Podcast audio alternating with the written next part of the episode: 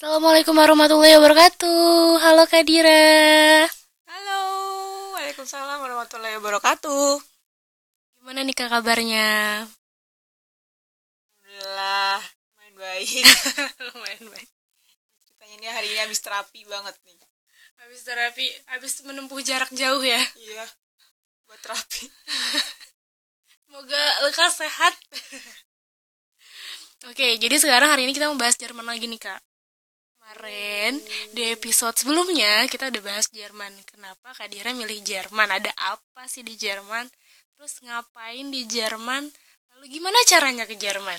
Sekarang kita bahas fase kedua yaitu bagaimana kehidupan di Jerman. Udah siap cerita belum? Insya Allah. Tapi ini kayaknya ceritanya panjang banget. Soalnya hidup di sana dua setengah tahun dirangkum jadi beberapa gak beberapa jam. Gak nyampe sejam lah, beberapa menit. Gak apa-apa, kita dengerin, kita dengerin gimana kehidupan di Jerman dari bener kayak awal dateng Jerman terus kan pasti belum punya siapa-siapa kan, nggak belum ada kenalan. Apa pas dateng apa emang udah barengan sama adek apa gimana? Eh, adekku berangkat duluan sebulan.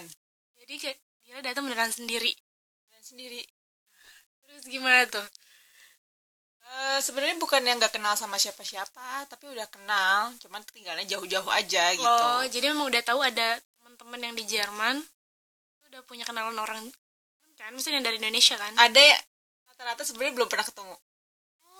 Oh, Jadi emang sengaja sebelum berangkat tuh nyari tahu dulu yang tinggal di Jerman siapa, muslim di sana gimana, Indonesia Indonesia muslim di sana. jadi kenalan lewat media sosial dulu. Iya, kayak bilang Oke. "Ah, aku mau homestay ini di Jerman, di daerah sini. Ntar kita bisa ketemuan gak dan lain-lain sengaja.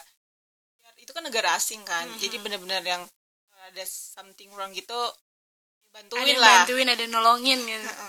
Oke, terus pas datang ke sana, kalau datang ke sana itu kan aku di, di- eh, aku sama orang tua asuh kan. Maksudnya aku ntar tinggal di rumah orang tua asuh. Sama orang tua asuh itu dibeliin tiket pesawat yang di Stuttgart. Hmm, biasanya kan kalau Jerman itu kan di Frankfurt. Ini di Mhm. Stuttgart ceritanya itu tahun itu tuh baru buka rute rute itu, tapi itu lebih dekat ke tempat rumah orang tua. dekat ya satu jam setengah. Kalau ke Frankfurt lebih jauh lagi gitu. Oke. soalnya beda negara bagian. Oke. jadi dijemput orang tua aku tuh datang sama ada asuhku yang paling kecil Hmm. namanya Asila uh, aku lihat tuh sebenarnya nggak sih eh, belum lihat dulu jadi pas turun dari pesawat dek- udah deg-degan dduluan kan karena tadi ditanya imigrasi gimana ini gimana gitu udah kan. pikirannya ke situ. iya soalnya ditanya pakai bahasa Jerman dong dan eh, untuk jadi homestay itu kan minimal standarnya kan eh, level paling dasar kan bahasa Hmm. Jerman jadi Satu ya? iya A1 eh, levelnya kan A1 A2 B1 B2 C1 C2 nah, ini tuh yang satunya itu. Ini kan pertanyaan khawatir aja orang. Belum bisa bahasa Jerman dengan baik dan benar. Masih baru. masih baru. Udah gitu pas ngantri di depan tuh kalau nggak salah orang Indonesia juga terus sama gas itu entah gimana itu dibawa ke belakang gitu loh. Jadi kan makin deg-degan aku di belakangnya persis Uh, gitu kan. uh. waduh jawab apa? gue mau diapa? Maksudnya gue akan ditanya apa nih? iya nah itu aku juga salah lagi dokumen pentingnya itu taruh koper Dia harus diacak-acak dulu. iya Mm, bukan diacak-acak dulu itu kopernya kan imigrasi dulu dilewatin baru koper ngambil bagasi kan jadi nggak mungkin gitu loh ngambil itu itu. itu terus gimana tuh jadinya? jadi yang yang aku lakukan adalah ya kira aja kayak ya Allah please aku nggak tahu aku harus jawab apa gitu aku cuma tahu jawab seadanya doang gitu nah, ini dijawab Akhirnya giliran aku ditanya pakai bahasa Jerman di sini mau ngapain? gitu kan. Ini bilang aja mau di oper gitu. Terus eh, di daerah mana? Di gitu gitu lah pakai bahasa Jerman. Dokumennya mana? Terus aku bilang "Eh, ada di koper. Aku bilang gitu. Tak kenapa dia langsung oh ya udah. Dicap terus aku udah lewat. Wah, ditolong sama Allah karena zikir, Masya Allah. tahu banget saya dah gimana caranya nih kayak begini? Gitu loh nah terus yang kedua pas ngambil kan ada troli ya biasanya troli di bandara itu mobilnya tuh unik baru tahu pokok pakai koin Trolinya. iya jadi dia di- digabung rantai-rantai rantai gitu yang ngegabung setiap trolinya nah rantai itu bisa dibuka kalau kita masukin koin gitu Oke. Oke. terus aku yang waduh ini gimana sih? nggak punya lah koin euro gimana caranya Ya, koinnya dapat dari mana tuh koin? Iya, akhirnya ada ibu-ibu yang ngelihat mbak-mbak sih lebih tepatnya yang ngelihat terus uh, dia dikasih koin aku bilang oh makasih banget gitu lah. Nah eh, akhirnya setelah dapat koper aku ngelihat Asila balik itu. Jadi aku masih dalam dia nempel gitu loh. Di, di kacanya? Di kaca gitu. Dia masih dua setengah tahun. Ah, lucu banget. sama ibu asuhku dijemput gitu. Nah ya udah akhirnya mulailah hidup di sana di Jerman itu. Serba wow. Oke. Okay. first day nih kak di sana pokoknya yang aku lihat kalau dari pesawat itu Jerman tuh hijau banget. Ya, alamnya indah banget. Ya That's why I like Jerman so much. Keluar dari rumah tuh kayak aduh. Paru-paruku tuh kayak bersih gitu. Soalnya waktu juga lagi musim salju sih jadi um, ada bagian yang hijau banget ada bagian yang uh, putih-putih gitu salju. tutup salju gitu. Aku udah tinggal di daerah Schwarzwald itu artinya Black Forest dengar makanan Black Forest kan uh -huh. itu tuh de, uh, itu tuh kayaknya itu asalnya dari Jerman deh si Black Forest okay. nah aku tinggal di daerah situ daerah-daerah yang Black Forest nama Jerman Schwarzwald agak susah ya pelafalannya ya Schwarz itu Schwarz itu tuh hitam Walt itu eh Walt itu hutan gitu oke okay. Eh, gampangnya Black Forest aja udah oh. nah gitu nah dari situ satu jam setengah naik kereta lagi okay. kalau mobil mungkin sejam eh nggak tahu deh pokoknya waktu itu dijemputnya pakai mobil. Oh tinggalnya bukan di kota? Di pedesaan ya? Di pedesaan. Dulu ketika di Indonesia tinggal dengar tinggal di pedesaan tuh kayak wah kayaknya seru banget nih di pedesaan kayaknya lebih tenang gitu. Tapi ternyata pas aku di sana itu adalah suatu keputusan yang salah. Kenapa keputusan yang salah? Kan sepi banget bo. Oke. Okay. jam lima udah gak ada orang jam sore jam lima sore udah gak ada orang dan itu cuma angin doang gitu kan tau gak sih kalau nonton film Ghostbumps gitu horor buat aku tuh horor cuma ada sapi doang lahan luas sapi Jarang ada orang berkeliaran lewat dari jam 5 sore. Iya. Dan itu cuma kakek-kakek sama nenek-nenek doang. Banyak Rumah besar anak mudanya jarang.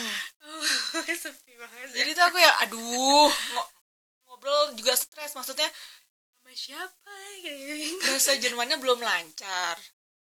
Terus mau ngomong bahasa Indonesia nggak tahu sama siapa. Ada aku jauh di Berlin. Teman-teman aku yang paling deket tuh daerah yang memang harus naik kereta dulu apa atau naik bis dulu gitu loh. Pokoknya daerah setempat yang barengan nggak ada. Nggak ada. Kayak ya ampun harus adaptasi dulu gitu lah. Ya tapi antara dan enggak gitu sih. Cuman yang aku seneng itu adalah ketika aku uh, kadang kan suka nemenin ibu asuku nganterin adik asuku ke TK kan. Paling seneng tuh ngelihat para bapak-bapak Jerman anaknya ke TK oh. Kataku aduh di sana bapak-bapak yang nganterin ya? Kadang kadang saking aku seringnya nemenin ibu asuku ke TK tuh nganterin Asila sama hmm. kakaknya namanya Husein hmm.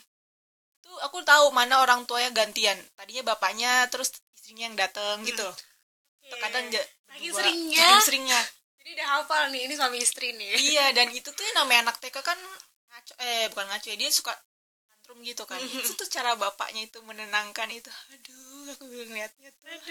Ya Allah. Yang bener-bener dia langsung duduk sejajar sama anaknya ngomongnya cara ininya kataku aduh ini bagus banget. Ini suami emang banget ini. Begitu pokoknya aku senang melihatnya. Jadi nganterin mereka ke TK tuh adalah suatu hal yang menyenangkan buat aku karena ngelihat gitu bapak-bapak itu. Masih kadang masih pakai udah mau siap ke kantor gitu lah pakai nganterin anaknya dulu. Yo pakai udah, udah pakai jas rapi itu ngeten eh bukan ngeten ngegandeng anaknya. Ketenteng ngegandeng bareng kali gitu. ditenteng nganterin dulu anaknya ke sekolah. Hmm. ya, seru deh. Cuman di daerahku itu adalah daerah yang selatan yang Kristennya masih kuat. Okay. jadi mereka nggak begitu terbiasa melihat orang pakai kerudung bilang kalian salah satunya nggak? Iya nih dari awal pakai kerudung lah. Ya, maksudnya satu-satunya ya, di sana pakai kerudung. Oh nggak ada beberapa misalnya orang Turki gitu ya. Cuman nggak banyak.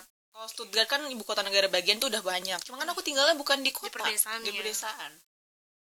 kalau ditanya ngalamin apa sih kayak diskriminasi gitu gitu nggak sih? Islamofobia uh, sering banget kita dengar. Kalau aku pribadi sih sebenarnya nggak gitu di parah sih cuman hmm. mereka kayak kalau duduk bis kalau misalnya bis penuh saya tempat duduk cuma aku doang gitu yang kosong maksudnya aku dan sebelahnya gitu itu tas tuh udah aku pangku mereka tuh cuma ngeliatin doang nggak mau duduk di sebelah aku gitu loh Oke. jadi pas ketika turun langsung rebutan gitu loh Soalnya kan aku sempat ngelirik ke belakang gitu kayak penasaran kira-kira gimana sih langsung kayak gitu. Nah cuma begitu doang sih paling. Kalau aku di merasakan diskriminasinya kayak gitu. Cuman ya udah amat orang aku jarang naik bis juga. Aku sehari-hari banyaknya main sama keluarga itu. Di situ. Nah, kalau naik bis tuh cuman kalau les bahasa Jerman aja. Soalnya di kota lain.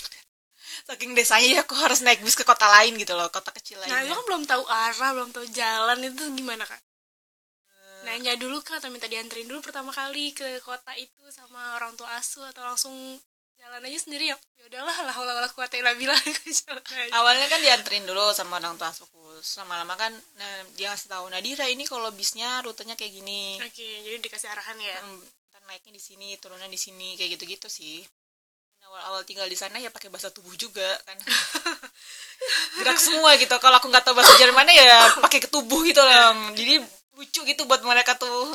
Gara-gara udah aku tuh dia 165an ya. Ya buat mereka kecil lah aku tuh. Mereka jauh lebih tinggi ya. lebih tinggi jadi kayak saya nanti? banyak loh teman-teman aku yang dikira kecil. Karena tinggi tubuhnya. jadi dia ma- main sama asuhnya gitu ke restoran. Nah di situ tuh di restoran itu dia tuh harus em, anak kecil itu dia dikasih boneka gitu. Iya, dan dan dia dikasih boneka padahal dia udah sebenarnya kalau di Indonesia mungkin udah S1 S2 gitu oke. temenku yang S3 aja nggak ada yang tahu kalau dia udah S3 terus masuk bayar bis bayar bayar tiket anak-anak Eh, di satu sisi menguntungkan ya itu ya. sih menguntungkan di, di, di sisi lain sebenarnya kalau mau marah-marah sih ya, kan sih gue dikira anak kecil bisa aja cuman kita tinggal di luar negeri dan Ya lebih udahlah. enak ngirit gitu kan jadi Ah, ya udah kalau Ya mereka ngira gue anak kecil ya udah loh gitu. Bagus deh jadi Iya. pengiritan. ya kan jadi ada Lumayan dewasa dia Bang. anak-anak kan Nah, itu mereka mbak senang banget tuh eh, teman-temanku tuh dan aku pernah juga dikira eh, dikira anak kecil aku juga kaget ini 106 aku tuh 165 loh itu gue jadi ba- ngebayangin mereka setinggi apa sampai kayak dia disangka anak kecil aku mau ngebeliin main eh, jadi nanti di- nanti tuh ini kan sekarang masih homestay nanti di tahun selanjutnya itu aku tuh kerja sosial. Itu nih anak-anak spesial need yang kursi roda. Nah salah satu dari mereka ada yang mau ulang tahun. Orang-orang Jerman itu lebih senang ditanya mau hadiah apa bukan disuruh kasih surprise. Oke. lebih eh, lebih enak lebih seneng ditanya maunya apa gitu karena kalau misalnya tiba-tiba ngasih surprise terus dia nggak butuh dia akan ngomong aku nggak butuh ngapain kok beliin ini? gitu. Pokoknya orang-orang Jerman itu brutally honest pokoknya dia tuh brutal banget kalau jujur. Belak belakannya belak belakannya parah banget gitu. Kalau dia bilang nggak suka ya nggak suka. Meskipun itu hadiah yang kita cari susah payah. Oke. kalau mereka nggak butuh mereka akan bilang. Ya kalau orang Indonesia kan kayak "Ya enakan udah deh Iya. diterima dulu deh gitu. Kalau di sana mereka ngapain beliin ini gue nggak butuh. Iya. ya Jadi sebelum ulang tahun harus ditanya dulu kamu butuh apa sih? Kamu mau dibeliin hadiah apa? Gitu kan. Mereka entah kasih tahu itu udah biasa. Dulu aku kaget juga lah. Bukan ada surprise sih? Kalau ini Mhm. justru eh, mereka nanya gitu. Nah si anak ini maunya dia umurnya sekitar 11 tahunan Nah, dia pengen dikasih hadiah Breaking Down Part 2 Breaking down. Di, di Jerman tuh ada eh kalau bisa di pasti di Indonesia juga ada apa sih di si DVD-nya itu ada tulisannya umur dari umur berapa boleh nonton kan? itu ada tulisannya up 12 up 12 itu dari umur 12 tahun. Boleh nonton. Oke, oke.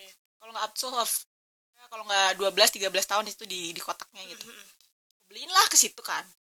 Di tengah jalan bukan di tengah jalan di kasir. Oke. nah, mulailah itu terjadi penyimpangan penyimpangan. Si kasirnya ngeliat aku gitu dari- atas sampai sampai bawah. Bukan karena diskriminasi cuma dia kayak "Ini anak kecil ngapain beli begini? eh, beli beli buat orang yang iya. kira udah terus dia nanya di alt umurmu berapa? Gitu nanti itu di belakang kan orang-orang Jerman tuh. Aku bilang eh berapa sih. Aku bilang 22 gitu kan. Dia bilang gitu. Shock. Masa sih? Itu sampai kayak mau ngasih itu kayak ini ini buat anak di atas 12 tahun ya lu ngapain beli kayak gini? Terus dia nanya umur gue berapa. Padahal udah lebih 10 tahun ya. Terus Dua. eh, dia bilang coba tunjukin dulu KTP-nya maksudnya kan dikasih tanda pengenal apa sih kayak jenis KTP gitu kasih tahu kalau aku resident permit di situ lah. Selama setahun gitu. Aku kasih dia bilang eh. Ya. Maaf maaf maaf itu cowok-cowok di belakang aku kan itu cowok-cowok bapak-bapak. Pokoknya anak muda gitu nge- kan ngedengerin kita ya. Percakapan kita kan tuh ketawa semua. Maaf ya maaf ya ya, ya. boleh boleh boleh ya. Ya Allah aku segede gini loh. Aku dikira anak SD under 12 tahun. Gak masuk akal aksi itu berarti kan anak-anak SD di sana berarti iya ya umur tinggi- setinggi tinggi. gue gitu. Iya. Atau muka aku kayak Baby face. baby face. Menurut orang ukuran orang Jerman untuk ukuran orang Indonesia mungkin muka aku nggak begitu baby face emang. Kan nggak ada baby face nya sama sekali. Gimana yang baby face untuk ukuran orang nah Indonesia dan dia. Kejar- anak TK kayak dikiranya. Wow. Pokoknya intinya selama setahun tuh agak cukup stres karena bukan karena orang tua asuh banget. iya tapi lebih ke adaptasi terus lebih ke bahasa bahasanya beda. Dan aku pengen ngomong pakai bahasa Indonesia gitu. Mm-mm. gatel ya gatel. Aduh pengen ngomong pakai bahasa Indonesia cuman nggak bisa nggak ada sama siapa juga. Iya jauh semua. Eh, ya udah. Di sana juga eh, dan aku bilang sama orang tua suku kan aku maunya mak daging yang halal tapi halal tuh bukan yang ada ada beberapa orang yang ya bilang gini yang nggak apa-apa yang jelas eh, makanannya ayam bukan babi. Tapi belinya di mana aja? Di market mana aja gitu. Aku termasuk yang dia dipotong halal juga apa enggak gitu. Kayak nyebut nama Allah juga atau enggak? Enggak. Nggak mau. Makan. nah Iya. itu cuma ada di toko-toko toko Turki gitu. Itu ada di kota sebelah. Jadi harus ke sana. Itu Iya. biasanya Nadira beli sendiri ke sana. Enggak dan orang tua suku saking baiknya dibeliin kota sebelah. Jadi kayak Nadira ini udah aku beliin lo di kota sebelah. Dan kadang aku pernah diajak juga beliin di mana dan iya jauh banget gila. Mm-mm. gak ada. Oh, emang ini tuh desa banget deh. Jauh banget mana-mana ke mana-mana. jauh. Bahkan kalau misalnya mau ke kota lain naik kereta itu harus ke kota sebelah gitu. Karena dia nggak ada stasiun Oke. di situ. Jadi dari dari tempat tinggalnya aja mau ke luar kotanya itu jarak jauh ya udah pokoknya akhirnya eh, dimulai perjalanan itu. Maksudnya kayak aku ntar ada waktu libur jadi aku nyari waktu libur. Terus aku untuk ketemu sama temen. Tapi ketemu sama temen tuh yang sebenarnya aku belum pernah ketemu. Mhm. jadi kayak eh, sahabat aku bilang eh itu loh dia tinggalnya di Jerman juga coba kamu ngechat dia. Gitu. Ya udah di Facebook tuh ngechat ngechat katanya kalau misalnya ini dikas eh, kalau udah di Jerman kasih tahu ya kita meet up. Meet up tapi ya jauh juga gitu. Rumahnya dia tuh deket kota Berlin tuh jauh banget kan Tuh udah berapa jam perjalanan? Kalau naik kereta tercepat di Jerman itu kalau nggak salah 6 jam. Oh my god itu kayak kereta tercepat nah ya? itulah. Jauh banget. Dan itu mahal kereta tercepat di Jerman. Si IC dan ICE itu mahal banget. Jadi kalau kalau misalnya kita eh, nggak ada murni bayar nggak pakai potongan-potongan ya di atas jutaan gitulah bolak-balik gitu. Masalah inget ya soalnya di atas 100 euro gitu-gitu. lumayan banget Masya Allah, lumayan banget itu. Jadi aku nyari cara. Jadi di sana tuh suka ada potongan kartu potongan gitu kayak bahan card card 20, 50 sama 100 kalau nggak salah. Jadi buat langganan setahun. Kalau aku udah lupa soalnya itu kan tahun 2012an ya. Jadi kalau misalnya naik yang berhubungan dengan IC, ICE atau kereta pakai ban card itu bisa dapat diskon 50% Dapat diskon. Kalau harga utuhnya? Iya aku waktu itu milih ban card 50 oke. cuman resikonya uang jajanku jadi habis aja gitu nggak ada tabungan. Karena kalau nggak kayak gitu aku stres juga nggak sama Iya, orang Indonesia di kan? situ aja nggak ke mana-mana. Mm-mm. terus teman yang paling deket di, di kota itu nggak ada emang bener-bener jauh-jauh semua. Lumayan dia susah kalau buat ah ke mana-mana. Makanya diusahain banget kan? Nah temanku ini dia anak kuliah. Nah, nah dia tuh tinggalnya di daerah Halle Saale pokoknya dia dua jam naik kereta dari Berlin. Kereta Oke. regionalan gitu winter kan Mm-mm. nah aku kena sial nih di winter waktu aku datang itu adalah itu lagi cuacanya di Jerman jelek banget sehingga winternya enam bulan oke bisa tiga bulan tuh. Ah. wah itu kulit udah kering banget sampai berdarah sendiri gitu kulit itu nah itu tuh hidung tuh berdarah sendiri karena kering banget kan udah gitu di di pintu itu kayak ada e- es yang tajam-tajam gitu loh. Iya, iya. makanya orang tua asuhku bilang nanti kalau misalnya kamu keluar sama Hussein sama Sila gitu pokoknya Hmm, anak yang kecil dia, langsung dibawa gitu. Kalau enggak esnya bisa jatuh terus nusuk kepala gitu loh. Hmm. terus eh, di bagi di daerahku tuh kan saljunya banyak banget. Jadi eh, si adik asuku itu dia tuh ketiban maksudnya tinggi saljunya tuh melebihi dia gitu. Tebel itu. Tebel banget. Orang orang di daerah Kuayu waktu itu sampai lutut my god jadi gitu dan eh, mereka kalau punya halaman tuh harus wajib halamannya itu di dibersihin sendiri salju. Mm. jadi peraturan Jerman kalau ada yang kepleset di halaman salah si pemilik rumah iya dia harus bayar biaya orang berobat si orang yang kepleset itu oke nah waktu itu kan aku mau ke Halo kan ke Mm. rumahnya dia untuk pertama kalinya ketemu dia kan punya rumah jadi rumahnya itu eh, bareng-bareng sama anak Indo lainnya Mm. Bayarnya patungan gitu loh Mm-mm. kayak Jadi kayak apartemen kontrak gitu. gitu, kalau Oh. di Indonesia oke di apartemen tiga kamar apa dua kamar gitu Terus aku datang dia itu mau ikut pengajian di Berlin jadi dia ninggalin aku dengan kamar yang kosong ntar gue balik lagi di dia besok gitu. gitu jadi dia kok ketemu aku datang dia malah pergi iya dia dia emang kayak gitu jadi eh, ketemu dulu terus habis itu dia langsung bentar ya gue bentar lagi pergi dia lu di sini dulu aja. Besok gue datang lagi gitu. Pengajian katanya gitu deh. Nah terus kan aku, lu boleh ambil apa aja nggak di, di kamar gue gitu. Nah anak mahasiswa dia nggak ada nggak ada apa sih nggak ada kulkas kan? Mhm. dia apa yang dia lakukan? Eh enggak belum gue nanya dulu. "Terus, di mana tuh roti? Terus susu katanya lu Hmm. mau ngasih gue susu di mana sih? Kok gue nggak nemu? Dir. Dia kocak banget. Di di luar jendela. Jadi dia menggunakan eh, suhu asli ya? suhu asli sebagai pendingin. Sebagai kulkas. Terus Luar aku buka biasa. jendelanya isinya telur. Untung jendelanya nggak ini ya maksudnya ada balkonnya ya? Enggak ada. Ada. Terus itu ada Jadi- bener-bener di te- tepi jendela Iya. banget. Itu nggak takut jatuh. Gue nggak ngerti logikanya dia. Emang anak mahasiswa lah maklumin aja. Gue di kepala aku yang jelas aku tuh mak susu ya, lagi lapar banget kan. Terus dia itu ya memang udah alami banget. Dingin beneran telurnya dingin selai dan lain-lain gitu. Tapi pokoknya harus buka jendela nggak dulu perlu buat beli ngambil. kulkas gitu. Nggak perlu. Dia dengan nyantai gitu ya udah buka jendela aja dia di situ semuanya. Hah? Terus dibuka ya allah itu segala. Segala hal yang harus ada di kulkas ada di situ. Iya betul. Karena mereka nggak punya kulkas. Oke. Intinya kayak gitulah. Nah udah selesai nih kontrak setahun kan? Mm-mm. sama orang tua asuku aku nyari cara gimana caranya aku bisa di Jerman karena aku betah. Pengen. Nah, pengen banget. Pengen lagi. Padahal izin sama orang tua cuma setahun. Oke. Yang aku lakukan adalah izin sama ayahku dan ayahku bilang coba kamu buat proposalnya bapak pengen lihat untung plus dan minusnya kamu di Jerman dan apa plus dan minusnya kalau kamu balik lagi kuliah. Jadi bikin proposal lagi kayak awal tuh. Yo orang tua aku begitu ada yang mudah kau harus presentasi. Aku buatlah tuh tada waktu itu jauh pakai Microsoft Word karena WhatsApp juga belum secanggih sekarang. Ya aku akhirnya bilang oh ya udah kamu boleh lanjut tapi syaratnya kamu harus kerja yang sesuai sama besarmu yaitu pengen jadi psikolog. Dulu kan pengen jadi psikolog. Nah, itu disaster banget.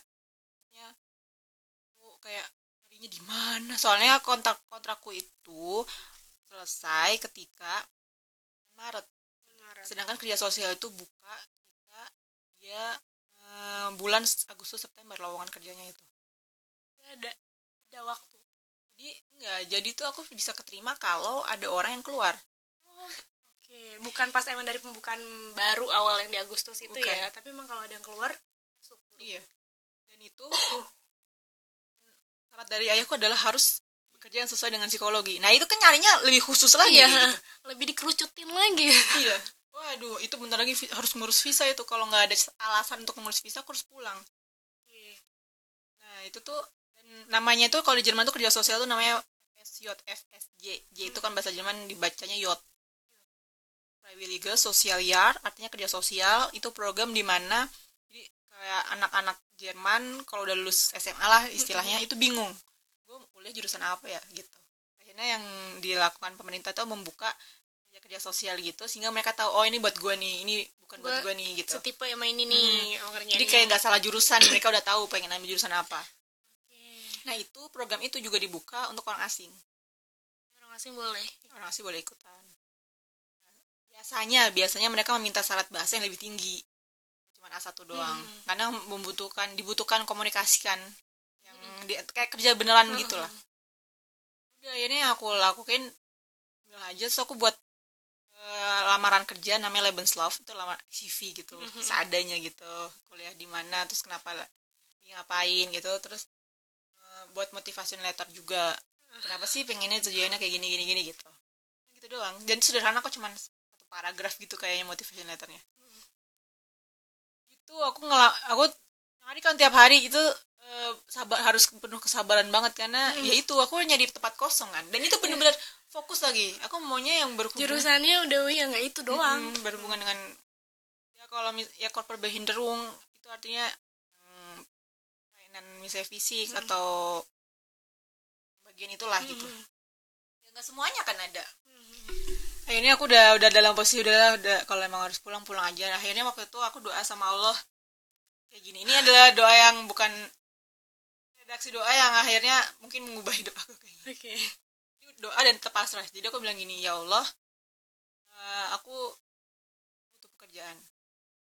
Di di dunia eh, di Jerman ini hanya engkau yang tahu mana tempat yang bisa menerima aku apa adanya. Dengan agamaku dengan penampilanku yang penampilanku gitu. Iya. Engkau yang tahu ada di mana sedangkan aku nggak tahu. Kalau ada pilihkan aku ke sana tapi kalau nggak ada ada yang bisa menerima aku dengan Hmm. cara seperti itu maka aku rela pulang ke Indonesia meskipun aku nggak mau. Iya. jadi udah udah doanya udah kayak gitu. Aku inget banget duha kalau nggak salah. Harus selesai doa kayak gitu telepon berbunyi. Orang tua suku lagi nggak ada dan aku yang ngangkat. Terus dia bilang eh good morning kan selamat pagi. Ini Frau Imamah kan nama belakangku Imamah Nona Imamah sih aku bilang iya kenapa? Ini kita dari dia nyebutin si tempatnya terus aku bilang kamu kan waktu itu ngasih lamaran kerja kan lamaran buat kerja sosial kamu mau nggak? Tempat oke kita oke gitu. oke. Nah, terus kalaupun mau maunya dia ketempatin di mana? Dia nanya gitu. Oke. Nah, kan aku tuh nggak mau lagi tinggal di desa kan. Mhm. aku pengen banyak sosialisasi sama orang Indonesia Hmm. gitu. Deket ke mana-mana yang juga. dekat ke mana-mana. kota besar istilahnya. Iya. tapi yang nggak terlalu sulit eh, kok transportasinya. Oke. karena waktu itu sempat juga aku mengeluangkan waktu ke Berlin itu transportasinya Allah Akbar. Kalau komuter lain kayak kayak sama kayak komuter lain di Indonesia itu garisnya tuh banyak banget. Terus aku bingung itu di mana sih gitu. Oh ya. Pusing sih itu. Terus aku udah karena aku tuh gampang nyasar. Jadi masjid Indonesia yang cuma 10 menit dari eh, sta- stasiun aku nggak ber menit sampai sejam harus ya. nelfon adek aku dan adek aku bilang mbak Dila diem dulu. Lihat kanan di kanan apa di depan apa di belakang apa di kiri apa. Oh kalau kayak gitu jalannya lurus ke sana. Lurus adek aku tuh udah sampai dia jago soal mapping kayak gitu Oke, kan. oke. jadi aku tuh nggak nemu yang kayak gitu. Jadi aku berdoa sama Allah ya Allah kasih aku kota yang itu buat aku mudah gitu si Mhm. transportasinya. Nah, orang yang ditelepon tuh nanya kamu mau di di mana? mana?" gitu. Iya aku mau di kota besar gitu Eh, terus aku jelasin kenapa ya nggak biar deket sama adik aku aja. Emang adikmu di mana? Adikku di Berlin. Hmm. oh mau nggak di Hanover? Dia bilang gitu. Itu ada proyek besar yang berhubungan dengan orang-orang berkebutuhan khusus. Hmm. kamu mau nggak di situ? Kalau mau dulu percobaan dulu. Kalau cocok lanjutin ke situ gitu. Oke. Ah, alhamdulillah ya Allah gitu kan. Nah itu. Dan sempet eh, pokoknya aku percobaan dua kali yang buat orang dewasa ya, yang pakai kursi roda ada yang buat anak-anak. Waktu itu belum ada yang dewasa dulu. Cuman ternyata pas udah di ke sana mereka bilang nggak kayaknya nggak jadi deh nerima orang baru gitu. Hmm. jadi tempat lain aja. Nah pas banget ditawarin lagi yang bagian anak-anak.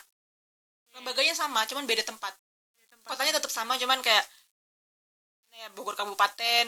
Bogor kota Bogor gitu. kota gitu loh. Oke, oke. tapi tetap di Hanover juga pas aku datang ke sana udah menyiapkan diri ditanyanya apa. Oke. Karena FFZ ini adalah banyak rumah-rumah sebelum aku daftar itu mereka tuh banyak tempat kerjaan yang minta kita buka kerudung. Aku nggak mau kan pastinya. Jadi eh, aku udah tahu dan banyak teman-temanku yang dia membuka kerudungnya hanya demi kerja di Jerman.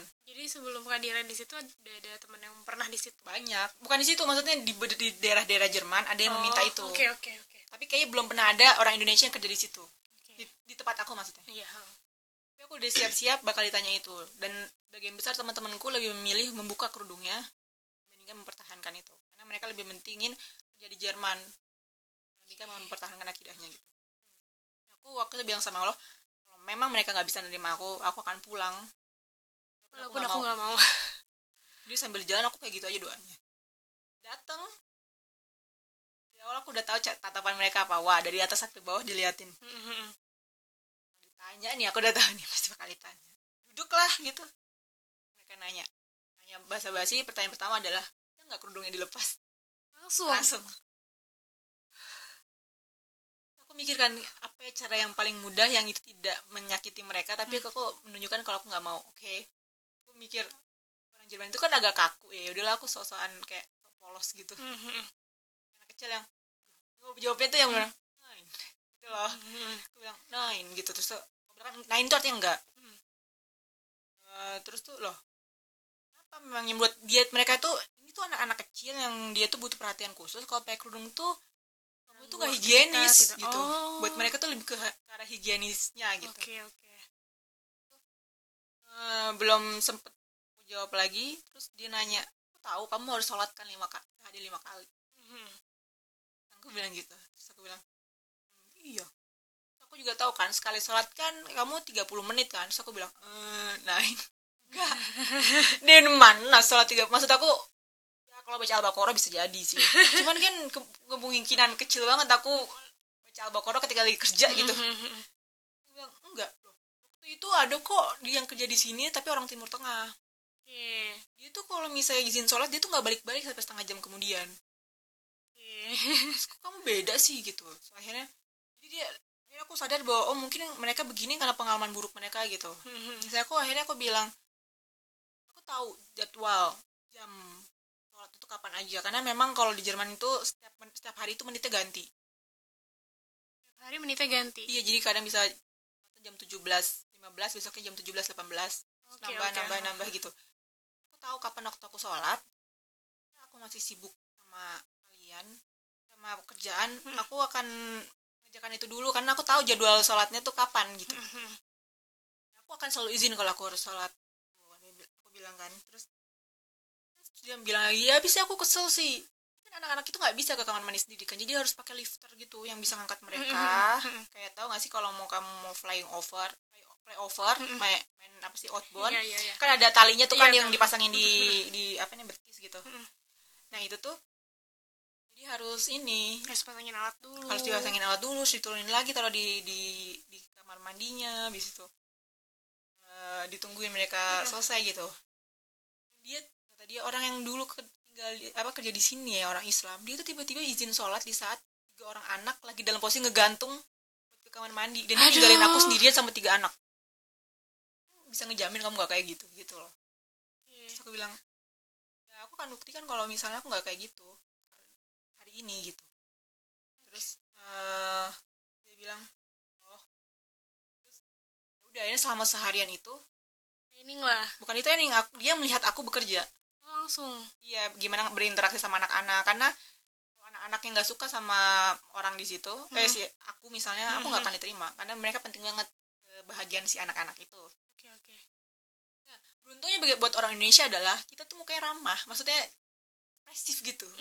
Beda sama orang Jerman yang kaku banget kalau ngomong. tegas Tapi kaku lah. Mukanya si anak-anak ya aku kan bisa- bisa ekspre- ekspresi lebay gitu di sana wah kayak gitu gitu wah this is cool gitu gitu loh si anak-anaknya suka. Oke. Itu nilai penting banget buat iya anak-anak. terus atasanku tuh ngeliatin aja ih ini bisa kayak gini? Gitu kan. Apalagi atasanku yang ada yang cowok juga dia ngeliatin belum pernah lihat si anak-anak itu bahagia gitu main sama dia gitu. terus akhirnya pas udah selesai mau hampir selesai eh udah agak malam percobaannya gitu. Nah, atasan aku bilang jadi kamu nggak mau ngelepas hidung kamu gitu? Enggak. Bukannya kalau misalnya kamu nggak kerja di sini kamu harus pulang ke Indonesia? Iya. kan bilang gitu kan. Bilang, emang kamu mau balik ke Indonesia? Balik ke negaramu? Enggak. Ya udah pakai aja jadi aku ber- berpikir bahwa oh, mungkin ada dari sebagian mereka yang bertanya kayak gitu cuma ngetes doang. Cuma ngetes doang. Jadi kalau dibuka syukur enggak ya nggak apa-apa gitu. Ya udah berarti ntar dijaga ya biar biar tetap higienis gitu loh. Aku bilang ya udah kalau kayak gitu boleh nggak diurus? Soalnya aku harus urus visa kalau nggak harus pulang langsung sama mereka. Ya udah kasih waktu kita satu sampai dua hari kita urus. Dan itu dikasih tempat yang kamarnya sendiri. Eh. Dan tempat tidurnya terus ada internetnya pokoknya udah ini banget deh. Ya lo tetap di tempat itu maksudnya di enggak maksudnya satu gedung dengan lembaga itu atau? Ya, jadi ini komplek gede banget. Isinya Oke. bagian itu aja. Jadi ada sekolahnya ada asramanya ada tempat untuk tidurnya apartemen untuk tidur orang-orang kerja sosialnya itu. Mhm. Nah, di aku tuh kerja di tempat eh, asramanya. Oke tidurnya di apartemen itu jadi tapi tetap satu komplek.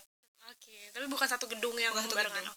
paling jalan tiga menit doang nyampe ke tempat kerja gitu. Mhm. nah itu tuh yang akhirnya aku mikir oh gini maksudnya eh, cara kita mempertahankan itu gitu. Bisa jadi mereka nggak suka tapi mereka nggak ngerti aja gitu. Dan punya pengalaman yang buruk tentang itu. Sama orang sebelumnya. Iya.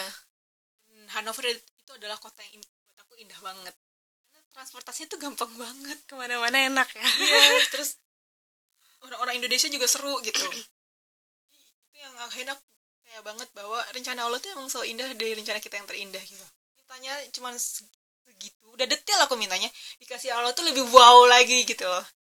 Yang gajinya juga gede. Mhm. kan dikasih gaji kan itu lumayan. Kalau ditabung-tabung ya bisa traveling ke mana-mana gitu. Mhm.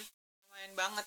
Terus orangnya enak-enak atasanku juga enak banget mereka tuh sangat pengen aku tuh eh, aku tuh makan satu meja sama mereka gitu. Masalahnya kan aku mau nggak makan makanan tertentu kan. Iya aku harus ngejelasin lagi sama mereka. Akhirnya mereka bilang loh ini kita udah beliin ayam loh sama sapi loh. Bilang mereka taunya udah halal Iya. bukan babi aja. Aku bilang ah udah nih halal aku bilang tapi itu nggak halal. Emang halal tuh kayak gimana sih? Ah itu udah aku jelasin kan. Emang bedanya apa ya disebut nama Tuhan aku kalau motong gitu gitu Mhm. oh. Nah, terus saking mereka pengen banget aku makan satu meja makan daging gitu ya. Mhm. beliin di toko Turki. Terus dia bilang Nadira aku udah beli ini daging buat kamu khusus. Dan aku udah nanya ke tukangnya apakah ini halal? Dia bilang iya jadi kamu harus makan baru kita. Baik banget. Itu makanya itu aku ya Allah atasan aku baik-baik banget. Terus dikasih waktu so- eh, dikasih waktu sholat malah mereka nanya loh bukannya ini waktu kamu sholat ya? Hmm, diingetin malah ya? Sholat dulu sana gitu. Ya agak susah kalau ngejelasin. Lagi sama atasan aku yang cowok. Ya PR baru lagi tuh kamu nggak sholat sih? Bukannya kamu harus sholat. Em, aku lagi lagi lagi dapat lagi hate kalau lagi hate nggak sholat ya? Aduh. PR sih. Jadi Terus tapi sempat ngerasain puasa di sana juga nggak? Wah ya lumayan itu. Puasa di sana itu pas musim panas soalnya. Oke. Panjang ya dari Indonesia. Sahurnya jam 3 hmm. bukanya jam 10 malam jam 10 sebentar aku harus kerja. Sifan gitu. Wah itu kalau udah kerja. Waktu itu pengalaman yang paling lucu itu adalah di karena aku ekspresif itu. Mhm. jadi aku disukai sama anak-anak itu. Hmm. dan mereka rebutan pengen mandi sama aku. Ya pengen dimainin nyebar apa eh, Sama Nadira. Nadira. Nadira. Gitu gitulah tanya Nadira masuknya kapan? Pagi siang sore shiftnya besok. Siang. Ya udah aku mandinya siang ya bilang ke bilang ke nungguin. iya soalnya apa soalnya kalau di, pas mandiin mereka itu aku nggak diem aja gitu loh nggak Hmm. jadi ngajak ngobrol wah heboh gitu loh Hmm. namanya walaupun anak spesialit yang mereka juga susah ngomong itu ya mereka Suka suka, didengerin ngomong. gitu jadi mereka rebutan pengen sama aku terus pengen tidur dianterin tidur tuh sama aku kayak gitu gitu Hmm. ini anak ini beratnya tuh di atas 100 kilo Ini badannya tuh gede dan isinya air doang Hmm. dia maunya mandi sama aku aku lagi puasa. Aduh aku ngebangunin dia tidur dari tempat tidur itu aja. Udah pesan harus ngedorong dulu salah satu. Hmm. eh masa didorong ke kanan didorong ke kiri masukin si talinya biar Mhm. bisa keangkat. Itu kan tenaganya gede banget. Mhm. udah ngos-ngosan gitu kan mandi berdiri. Dia nggak mau mandi tanpa ngobrol. Jadi aku berdiri sejam hampir dua jam sejam setengah buat mandinya lama dia. banget ya? Jadi dia seneng main-main aja kayak ketiwi udah gitu dia bilang Nadira aku mau party jadi aku pengen kamu dandanin aku. Sebenarnya aku nggak bisa dandan cuman aku adalah dia dia walaupun dia nggak bisa ngegerakin badannya dia eh, kepala eh, dia tuh cara otak tuh dia cerdas gitu. Mhm. nggak ada nggak ada eh, kekurangan di otaknya. Dia suka ngeliatin YouTube tutorial make up abis itu yang ngedanin dia dia harus dikasih tahu dia kasih tahu ntar ini warnanya ini ya kamu ngedakinnya kayak gini. Dia ngasih tahu gitu. Oke. Nah atasan aku orang-orang Jerman ini dia nggak tahan ngelakuin itu. Apa kamu ribet banget sih? Udah gini aja gitu. Kalau kan ya udah lakuin aja gitu. Nah mere- dia suka kan jadi aku harus me- mencatok rambutnya dulu pakai bajunya aja aku udah ngos-ngosan belum pakai yang warna ah segala macam tuh aku yang udah udah, udah mau pingsan banget sampai dia bilang nah dia buka aja puasanya dia ngapain sih puasa? Gitu. Dia bilang aku bilang nggak mau. Dia udah jam satu. Terus setengah hampir Udah setengah nggak mau ah. Terus aku duduk dulu gitu. Terus harus duduk dulu. Udah agak mendingan baru dandanin lagi. Dandanin lagi. Sampai atasanku datang terus dia bilang udah, udah selesai nih atasanku datang na- dat- datengin aku. Terus dia bilang ke orang-orang jangan ada yang gangguin Nadira selama beberapa jam ke depan biarin dia istirahat ada berarti satu orang aja. Iya dan itu yang aku hargai banget karena mereka nggak nyuruh aku ih ngapain sih puasa gini? Nggak nyinyir cuman menghargai banget gitu. Aku belajar banget kenapa mereka menghargai aku banget karena mereka bilang sebelum kamu datang ke sini ya, kita ngerasa bahwa Islam itu aneh banget. Cuman kan bisa menunjukkan ke kita kalau itu biasa aja gitu. Karena aku ngejelasinnya juga sambil ketawa-ketawa kenapa aku harus pakai kerudung kenapa aku harus sholat lima waktu? Nggak bukan dengan ada yang nggak bisa ya, iya sebelah itu nggak bisa nih haram nih enggak cuman yang enggak kayak sok sosokan polos gitu loh. Dan itu yang mereka nggak punya. Mereka kan aku banget kan. Jadi aku kayak anak kecil yang polos gitu yang enggak aku mau pakai kerudung enggak aku makannya Iya, ayam, halal. ayam halal. bukan cuma ayam. cuma ayam. Mereka tuh kenapa sih kamu makannya kayak kambing isinya? Cuman salad doang. Ya habisnya nggak halal sih cuman gitu doang. Tapi aku nggak minta. halal. pokoknya aku maunya enggak gitu. Dan mereka akhirnya menghargai itu gitu loh. Dan untuk ukuran Indonesia ya, apa di dikelilingin anjing tuh deg-degan banget kan. Mereka punya anjing segede gede badan aku tuh dua. Itu menakutkan. Ya, jadi aku gimana nih biar gak kena? Najisnya kan aku sampai lucu sih jadi ya. Tapi dan anjing tuh suka banget sama aku. Jadi ngikutin ke mana-mana tapi anjing gede gitu herder gitu loh warna hitam. sih. Aku sih takut sama anjingnya kan langsung kabur. Iya dan tapi itu buat aku seru banget tinggal di situ jadi aku paham. Dan di Hanover itu di pusat kotanya mereka gantian waktu zaman aku yang nggak tahu sekarang. Gantian misalnya dua minggu sekali misionaris yang nyebarin tentang agamanya Hmm. terus setelah itu Islam bagi-bagi Quran gratis gitu. Dan ketika ada orang yang nggak suka gitu demo kan. Orang-orang Hanover yang malah bilang eh biarin aja lah mereka nyebarin agamanya sendiri kok kita aja biasa aja kok berisik sih digituin. Banyak hal yang benar-benar buat aku tuh tinggal di negara orang tuh mengubah pandang banget. Jadi paham situasi negara lain Hmm. terus jadi nggak kaku gitu. Terus banyak aku banyak nemuin sahabat-sahabat yang sampai sekarang tuh ketika di Jerman. Kadukanya ya yang sukanya tuh ya tadi ya aneh banget itu taruh di kulkasnya di luar pengajian bareng gitu. Dan mereka saling support. Karena kan sama-sama tinggal di luar negeri Iya, sendirian gitu. rantau. rantau. Jadi kalau bantuin nggak saling ngebantu siapa ya lagi? iya gitu. Jadi seru banget makan masakan Indonesia. Terus kita sebagai orang ya kayak aku kan termasuk orang yang kere lah. Kayak sama kayak mahasiswa mahasiswa itu lah jadi ibu-ibu Indo itu misalnya kita pengajian udah tahu mana yang harus dikasih makanan. Maksudnya yang disuruh bawa pulang makan. Dibungkusin ya dibekelin. Dan Hanover itu isinya banyak cowok dulu tuh aku. Karena itu sekolah yang teknik banget gitu rata-rata yang belum pada nikah tuh para cowok-cowok itu kan. Nah aku tuh cewek sendiri yang belum nikah. Waktu itu di komunitas Islam Indonesia di situ. Ini kan komunitas warga Muslim Hanover kan. Mereka tuh udah nungguin aku datang terus aku mereka selalu tahu kalau aku tuh bawa gulungan isinya tuh tujuannya untuk apa? Untuk membawa makanan itu. makanan. Iya. Nggak bisa aku makan dua hari kemudian. Sampai maksudnya sampai dua hari kemudian gitu. Karena udah pasti ini halal. Gitu dan enak masakan Iya. Indonesia. Iya dong. Dan si pas ibu-ibu udah ngasih tanda ayo siapa nih yang mau bawa makanan? Dede bawa makanan. Tuh yang kamu bawa makanan. Gitu-gitu disebutin. Terus mereka langsung liat aku. Oh ini gak dia bawa di gua. Ayo sini sini sini. Langsung. Masuk masuk ya Iya, serat serat serat digini namanya cowok-cowok kan gak mungkin yang kayak gitu. Nah aku tuh yang tugas bawain kayak gitu-gitu. Nah itulah kita ya deh kalau ada yang gratis ngapain lah kita beli gitu.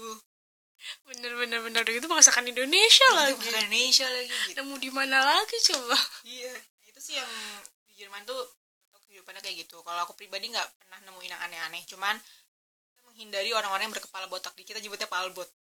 Karena biasa itu neonazi. Lebih lebih, lebih seneng kalau orang Indonesia itu jalan berombongan. Kalau ngeliat yang botak tuh kita mundur terus kita nyaman cari jalan lain gitu. Walaupun sebenarnya mungkin mereka bukan neonazi cuman kita kayak udah takut ya gitu. udah waspada duluan Iya, lah. paling gitu doang sih. Pernah ada cerita katanya di, di- suka diikutin orang? Aku. Mm. kasih nggak tahu aku punya apa dalam diri sendiri dalam diriku sendiri. Pokoknya sering diikutin sampai dikejar-kejar gitu pernah. Sampai ya itu karena aku di Hanover tuh ya bener-bener sama ibu-ibu Indonesia pulangnya apa cowok-cowok itu lah sama cowok-cowok itu gitu. Kalau nggak ada kamu nginep di sini saking mereka tahu aku sering diikutin gitu loh. Mm. tapi kalau diceritain secara detail sering diikutin orang asing tuh panjang banget.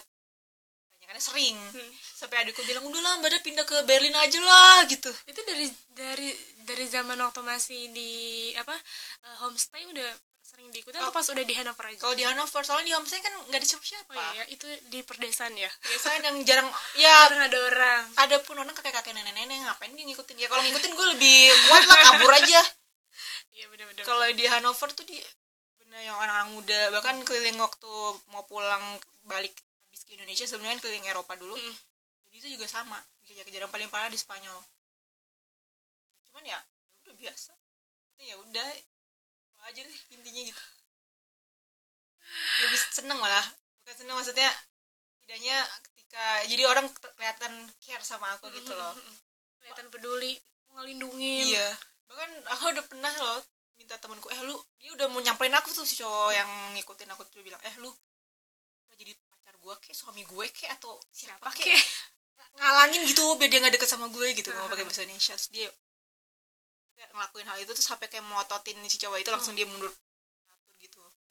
Tapi untungnya nggak nggak ekstrem dalam arti udah dapet perlindungan tapi tetap di itu nggak langsung mundur teratur alhamdulillah kayak gitu. Kalau misalnya di Spanyol tuh karena kita kabur. Dia ngikutin sampai putar arah. Ke mana kita pergi. Tapi itu kita cuma cewek-cewek doang karena aku berangkat berdua ya sekarang berdua sama temanku yang perempuan itu kita kabur kabur di tempat lain digituin lagi sampai temanku capek banget dir kenapa sih? Seumur hidup aku tuh pergi sendirian nggak pernah diginiin kamu tuh apa sih? Gitu. Aku juga nggak tahu gitu. Mana aku tahu. Cuman ya gitu. Ya alhamdulillahnya ya sampai sekarang masih Allah lindungi dan nggak masalah gitu. Dan ya aku senang banget tinggal di Jerman tuh gitu. Kalau ada kesempatan mau balik tuh harus harus apa kembali lagi ke Jerman. Pengen banget. Kira-kira mau ngapain kau ada kesempatan balik lagi ke Jerman. Tinggal sama suami kali. Eh, ya seru gitu loh. Soalnya aku sering ngeliatin teman-temanku tuh yang punya suami di sana. Entah itu orang Indonesia atau orang asing. Seru ngeliatinnya berja belanja berdua. Hmm. soalnya nggak ada pembantu kan? lah, nggak ada bener. pembantu biasanya. Aduh. Gitu jadi ya berbagi peraturan di sana kan berat banget. Jadi berbagi tugasnya tuh ini banget gitu enak ngeliat. Saling bantu gotong royong bener-bener nggak ada siapa-siapa lagi berdua doang. Memang secara aku pribadi aku suka bahasanya. Jadi aku tuh aku seneng dengernya orang Jerman ngomong gitu jadi aku lucu aja gitu. Oke. Itu paling sih pengalaman di Jerman. Eh, ya aku lebih suka ya kayak gitu. Maksudnya bukan yang duduk kuliah lama. Lebih seneng ya belajar dari pengalaman langsung. Jadi dengan bela- belajar dari pengalaman langsung aku tahu oh ada penyakit namanya cerebral palsy Mhm. muscle dystrophy kayak gitu gitu lebih masuk di kepala aku gitu karena ketemu langsung. Ketemu langsung. tiap hari pula. Berinteraksi langsung berinteraksi gitu. langsung sama orangnya. Oke masya allah perjalanan yang sangat luar biasa. Tapi buat teman-teman yang pengen keluar negeri ada tips apa? banyak cara. Karena dan maksudnya keluar negeri asal kita cari-cari aja gitu dan gratis dan aku mah nggak jarang pengen ngeluarin duit negeri. Mm-mm. kalau ada yang gratis ngapain yang ngeluarin iya, duit nah yang kayak homestay itu kan dibayar dibayarin orang tua asuh Mm-mm. volunteer dibayarin di tempat kerja ya sebelumnya sebelum memang kalau pengen memutusin keluar negeri pastikan orang tua kalian tuh setuju dulu Bener. karena kebanyakan ya udahlah gue daftar dulu Ya. ntar baru izin udah karena udah ya kan udah mah kan sayang kalau dilepas pas segala macam ini terbalik harusnya orang tua dulu izin dari orang tua. Terus kalau udah fix pastikan kalian mencari komunitas Indonesia di situ. Kan nyari komunitas Indonesia di negara setempat yang pengen kita datangin kalau misalnya di Jerman tuh banyak di Facebook grup jadi kita harus pengajiannya. sudah kenal dulu sama orang ya bukan baru di situ nyari orang ya. Bukan. Minimal nggak semuanya minimal satu dua orang gitu Mm-mm. yang banyak kok teman-temanku yang kayak gitu. Kak aku mau ke Jerman daerah ini ada nggak teman kakak yang tinggal daerah sini gitu. Kan pasti aku akan ny- berusaha nyari. Kalau ada aku nih orangnya kamu bisa ngehubungin dia. Jadi jadi malah kenal deket sampai sekarang karena ketemu waktu di Jerman itu ngebantuin dan lain-lain terus gitu. ngebantuin orang lain juga pengen ke Jerman. Nih Iya. nih hubungin dia aja. Masya Allah. Gitu jadi jangan lupa itu dicari dulu sebelum berangkat gitu. Jadi kalau ada apa-apa ada sesuatu yang di luar dugaan kita kita bisa minta tolong sama mereka. Gitu. Itu dia tipsnya. Jadi nyari temen di sana tuh harus sebelumnya Sebu pas di sana baru kira-kira siapa yang di Jerman? Itu kayaknya udah telat banget sih. Sebenarnya bisa aja kayak gitu cuman aku lebih merasa aman. Kalau udah punya temen duluan di sana. Bener-bener. Dan kalau jadi kan bisa ngasih tahu ke orang tua kalian sebelum berangkat pak ini kalau aku ada apa-apa sama aku hubungin temenku yang ini ya. Ya jadi udah ngasihin apa ya biar orang tua tuh oh ada temennya ada yang siapa bisa dihubungin di sana. Bikin aman orang tua juga aman ya orang tua. Gitu jadi mempertahankan akidah kita juga sembarang buka justru dengan kita. Pertahankan itu ada hal yang kita nggak tahu yang Allah nggak nyiapin itu karena kita sabar untuk mempertahankan itu gitu.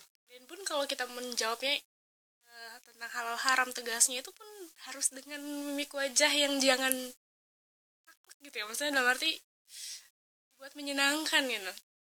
Ya karena kalau misalkan eh, ya aku kebayangin sih kalau bedanya kan nanti kalau misalnya kita jawab dengan yang agak cengenges misalnya gitu nggak mau ada daripada enggak saya nggak bisa itu Nah, iya. akan beda banget sih nanti oke masya allah seru banget next mau ke mana nih kak Insya Allah doainnya mau ke Australia Yeay, mau ke Australia. Berapa lama tuh kira-kira? tiga bulan Jangan kangen ya. Ternyata j- jangan kangen sama aku ya ditinggal sendirian iya nih gak ada temennya nih tiga bulan loh, Masya Allah. Eh, Oke, terima kasih teman-teman semua sudah mendengarkan serba-serbi Jerman hari ini tentang bagaimana berjuang hidup di Jerman, komunitas Jerman sampai suka dukanya tinggal di Jerman buat yang pengen kerja atau kuliah atau eh, kerja sosial di luar negeri jangan takut. Yang penting kantongin dulu restu dari orang tua. Tuh terus cari dulu temen-temen yang kira-kira eh, apa ya siapa ya nih kenalan-kenalan kita pokoknya yang cari dulu orang yang tinggal di negara setempat Kalau saran aku- komunitasnya. saranku nyarinya komunitas muslim Indonesia nya nyarinya langsung ke komunitas muslimnya. Jadi lebih enak ya. Lebih maksudnya nggak udah ada satu agama gitu iya, melakukan sesuatu tuh benar-benar karena Allah ini saudara kita butuh dibantu gitu loh bukan yang macem-macem pikirannya. Iya benar-benar benar. itu dia salah satu tipsnya lagi. Jadi ya kalau bisa kalian mencarinya bukan cuma sekedar temen yang dari Indonesia tapi juga temen dari Indonesia dan ada komunitas muslimnya di sana. Oke. Akhir kata aku Saida. Nah, Dira hari ini kita pamit undur diri. Semangat buat teman-teman yang mau pergi ke luar negeri. Assalamualaikum warahmatullahi wabarakatuh